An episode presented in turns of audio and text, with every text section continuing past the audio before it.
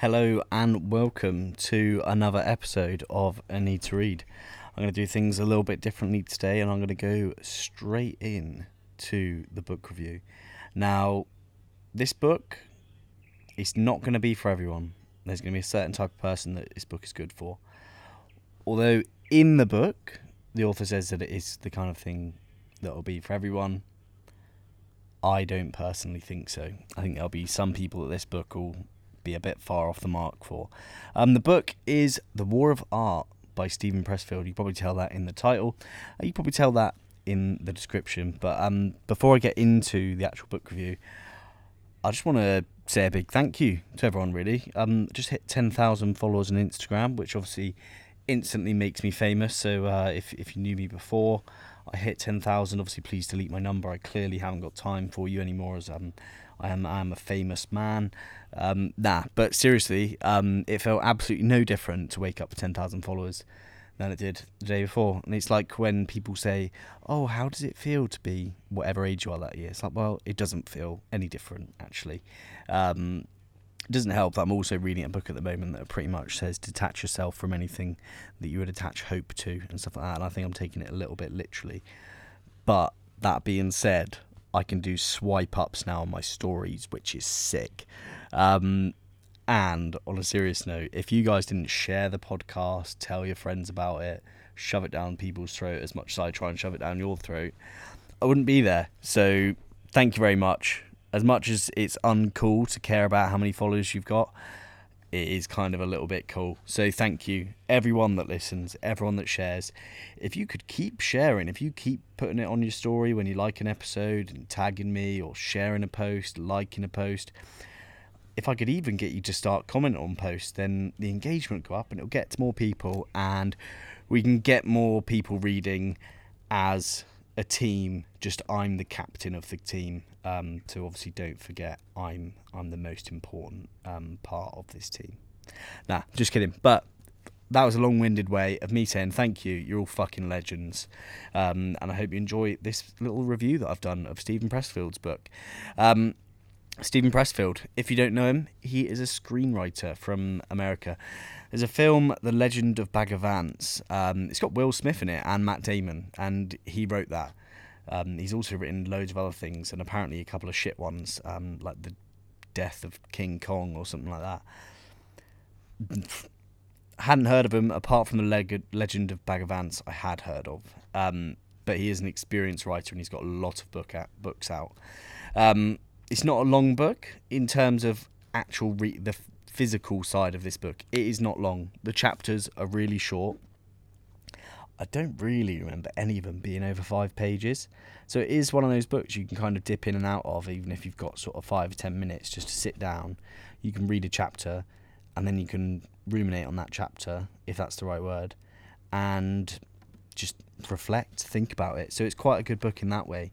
The book looks at resistance. If we're talking about the war of art, the big thing that stands in the way of art is resistance. He makes a pretty strong point that resistance is kind of like gravity. It's like a force. It's intangible, but you do feel it. And it pretty much is the thing that stands between you and what you want. Because resistance is there before procrastination, because you procrastinate because of the resistance. You avoid tasks because of the resistance. When you think about reading the book and you look at it there on your side table, the thing that stops you is the resistance, because you're like, oh, I could just do something really comfortable and not bother. So that's where resistance is. And I wanted to go into a little bit like what resistance was for me, so that I'm not just reading you little parts of the book here. So I have so many ideas, and I struggle to just do stuff sometimes. Especially here in Bali, I've got loads of options of ways in which I can distract myself, which isn't great. I can skateboard in the house. It's a concrete floor. I've never been able to skateboard in the house before, so whenever I've got to do something important, automatically I'm just drawn to apparently wanting to be a skateboarder. So that's quite frustrating. But like, I write down every day in my journal, I write down a towards move. Like, what am I going to do today that gets me towards my goal? And if you're not doing that, I would say try and get that into like your morning routine. It's something my therapist told me. Big shout out to my therapist.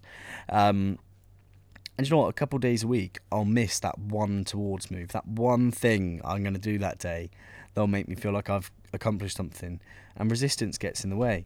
For example, recording this podcast, I was meant to do it yesterday, and at the point I thought, "Yeah, do you know what? I'm going to go set it all up and get going." What did I do? I played ukulele for about an hour, purely to distract myself from what I needed to do. And the interesting thing that comes from this book is that he says that what you want to do isn't particularly hard in itself. The hard bit is just sitting down and getting in to do it. So he says that the secret that all writers know is that it's not the writing the book that's hard, it's just sitting down to write. So if you get yourself disciplined and you get yourself into the habit of just sitting down, whatever it is you need to do, even if you just allocate 5 minutes to it, you either know that that day at least you tried for 5 minutes, or that 5 minutes all of a sudden turns into a little bit longer because you get into a flow. When he talks about what it is that creates resistance, he looks at things in quite an interesting way. So things that you're scared of, things that you're frightened of. And I'll give you an example from my life in a moment with this. It's something I sent an email out about. On that note, go sign up to the emails on Instagram, link in my bio. Get a couple emails a week. They might be good, they might be shit, but you don't know if you don't try. So here's the thing. Anything you're scared of, anything you feel fear, that is when you need to take this first step. And he says the professional in life feels the fear and does it anyway. Shout out Susan Jeffers, great book. And the amateur waits for the fear to go. But fear's never going to go. You're always going to have some sort of apprehension about something. There will always be a reason for you not to do something if you look for one. However, if you find those reasons, or those reasons show up, and you then ignore them, I know it's difficult, but ignore it and just get on with it. Do 5 minutes, do 10 minutes. That'll get the ball rolling. And I think the interesting thing about this is I think everyone thinks they're the only person in the world that feels resistance. They see people doing all these things. They think, oh my God, it must be so easy for them. And it's probably not. There might be some people that it's easy for them on the outside because they're so disciplined, they've been doing it for so long, it's habitual. But everyone feels resistance. It is universal. So you're not alone, like when you do experience it. And when it comes to sort of being disciplined and taking charge of your life, there's an interesting quote from Socrates in the book. He said, "Those who will not govern themselves are condemned to find masters to govern them." And look, if you haven't got it in you to beat resistance, someone else will start pushing you to beat their resistance. That's what we're saying. Now, I'm going to go through a few little things here about resistance and it with something different. So like resistance and procrastination, resistance and criticism. And I'll start with criticism. So if you find yourself criticising others, that is resistance. It's you spending your time criticising what someone else is doing when really you could just be getting on with your own task and just leave them to do whatever the fuck they want. And the interesting thing about it is sometimes criticism is part of the resistance. You fear the criticism of others. But, like with many things, practice makes perfect. And I sent an email out about this. So, I started playing the ukulele, 4 months ago? I was terrible. I couldn't even get my fingers in the right place. It gave me a real headache. But I've been practicing. And I've seen it come up in resistance. I use it as a form of procrastination, which is good, I suppose, sometimes. And the other day, I sent a video about a week ago to a bunch of my close friends, and it was me singing Belter by Jerry Cinnamon. And I said to them, look, if anyone wants to take the piss, we're going to fall out because I feel vulnerable putting this out there. Because I was actually singing, and I'm not very good at singing. Not at all. But within a week, I found myself, I'd sent it to my family. I've been performing for my mates here in Bali. I've been having a real good go at it. And then I put it on TikTok. One of my TikToks has 500,000 views. 500,000 people could see me actually semi-trying to play the ukulele. And I just don't fear the criticism anymore. Whereas a week ago, I did. So the more you expose yourself to something, the more you feel the fear and do it anyway, the easier it becomes. And what I said in the email is that counts for opening up to people as well. So if you are feeling a bit shit and you're scared to open up to someone, you're feeling resistance to speaking to someone, practice makes perfect. If you start small, then you can go big. And you can tell anyone. You can be unbreakable. You don't fear telling anyone about what's going on, which will then encourage them to open up, and the world will be a better place. So play your part, do your bit. So let's talk about resistance and procrastination. I know I've already sort of touched on this. We lie to ourselves when it comes to procrastination. That's what Steven Pressfield says, that we never say that we aren't ever going to do something. We always say that we do tomorrow. Now, I don't know who it was, and it sounds like the name of a film, but tomorrow never comes, because whatever day you're on, there is always going to be a tomorrow, and that tomorrow doesn't come.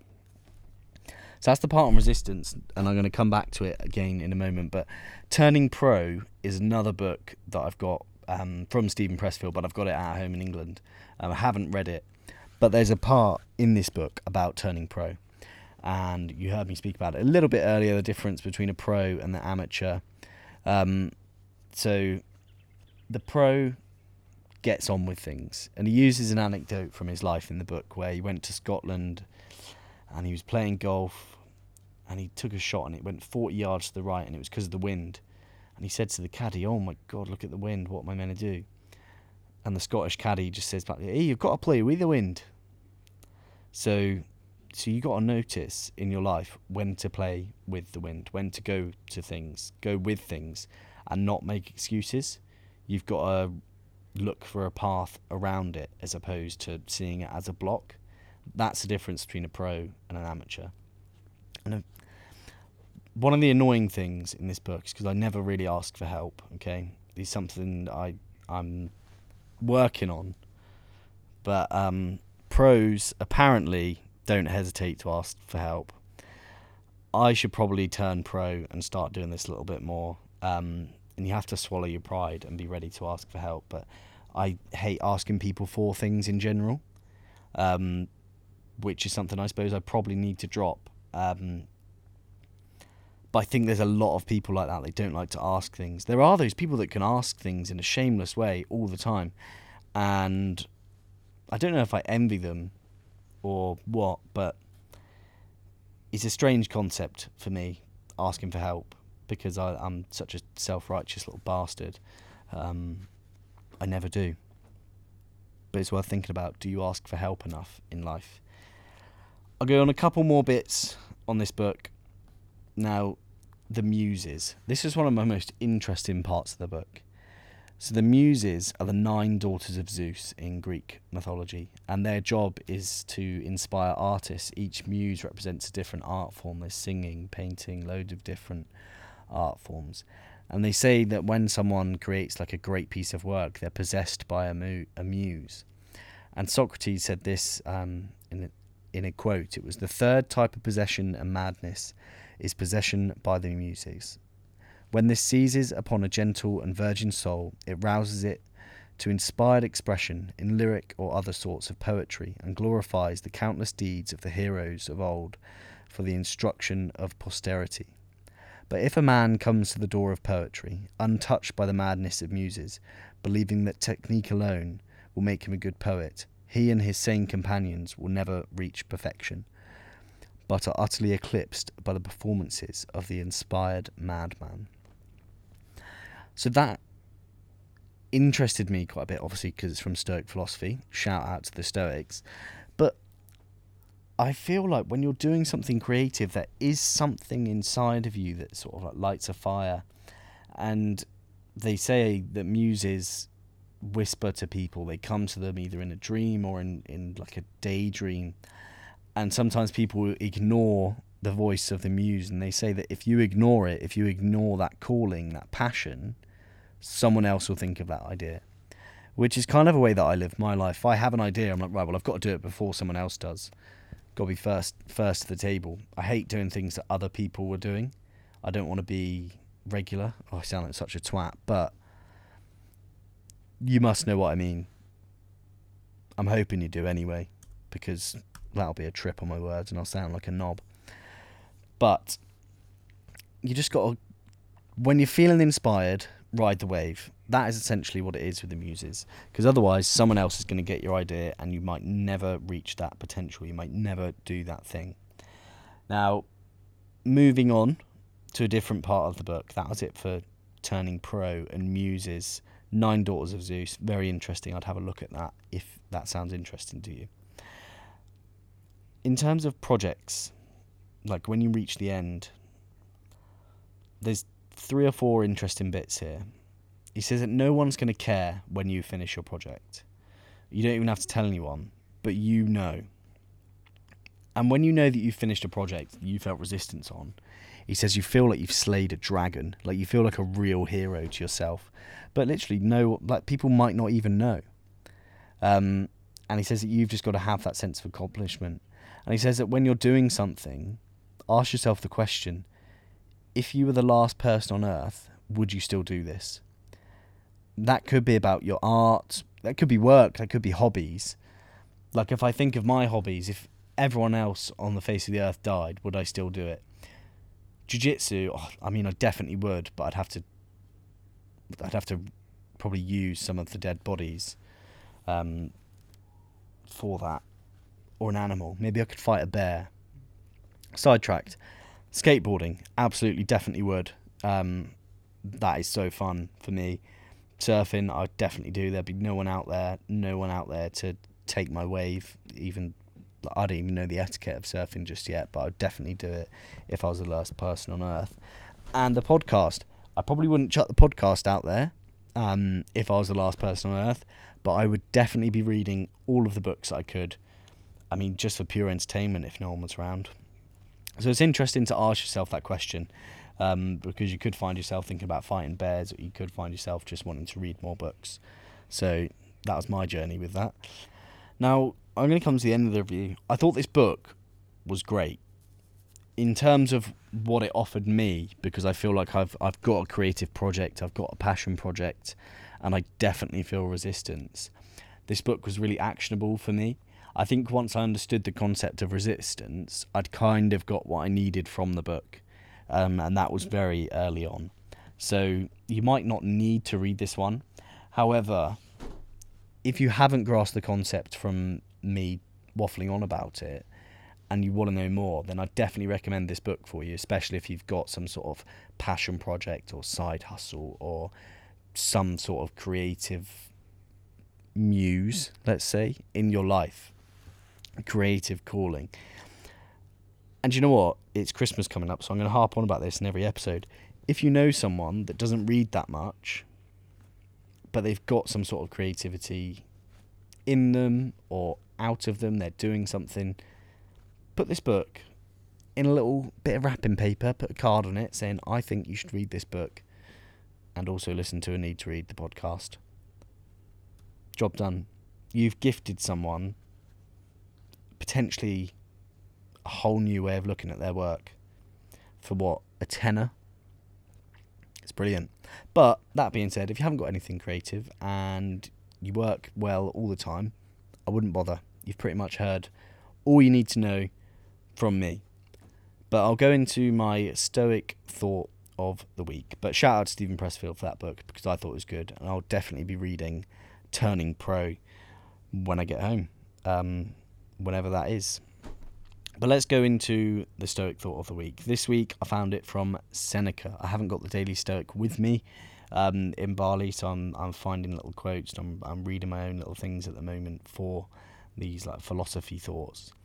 But Seneca says, putting things off is the biggest waste of life. It snatches away each day as it comes and denies us the present by promising the future. The greatest obstacle to living is expectancy, which hangs upon tomorrow and loses today.